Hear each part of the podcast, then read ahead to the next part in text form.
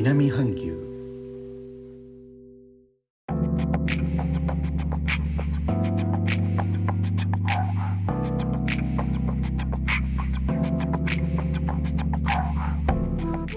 インドネシアから高野です。日本との間約6000キロジャワ島中部の古い都ジョクジャカルタからお送りしております。日本とは一味も二味も違う東南アジアのライフスタイル声でお届けします。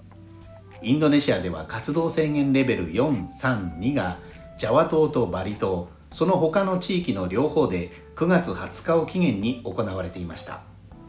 今日は期限当日ですが先ほど政府から発表があってジャワ島とバリ島その他の地域の両方で10月4日まで2週間の延長になりました。ただ今回はジャワ島とバリ島内ではレベル4に指定される地域がゼロに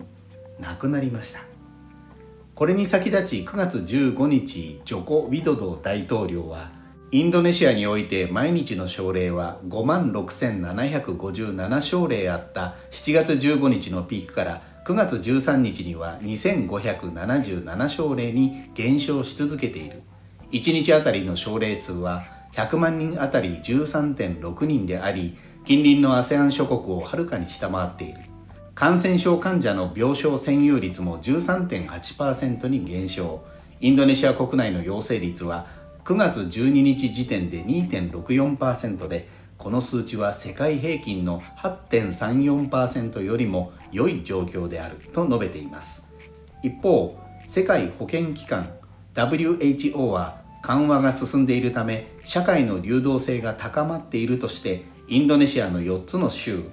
バンテン西ジャワ中部ジャワ東ジャワに特別な警告を発しています。政府はウイルスの亜種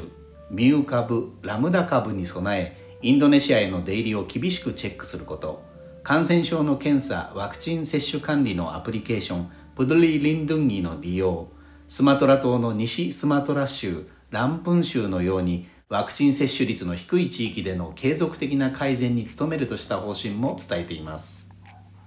さて昨日からですがインターネットの不調が続いています。9月19日日曜日の午後インドネシア西部時間17時頃から発生している海底ケーブルの問題が原因のようです。バタム島沖約 1.5km 水深 20m の地点で発生しているケーブルの障害により大手インターネット会社の接続サービスが影響を受けている模様です。私も今別の回線に切り替えてネットを利用している状況です。最後までお聴きいただきレターコメントもいつもありがとうございます。インドネシアから高野でした。それではインドネシア語でのご挨拶またお会いしましょう。参拝順パラギ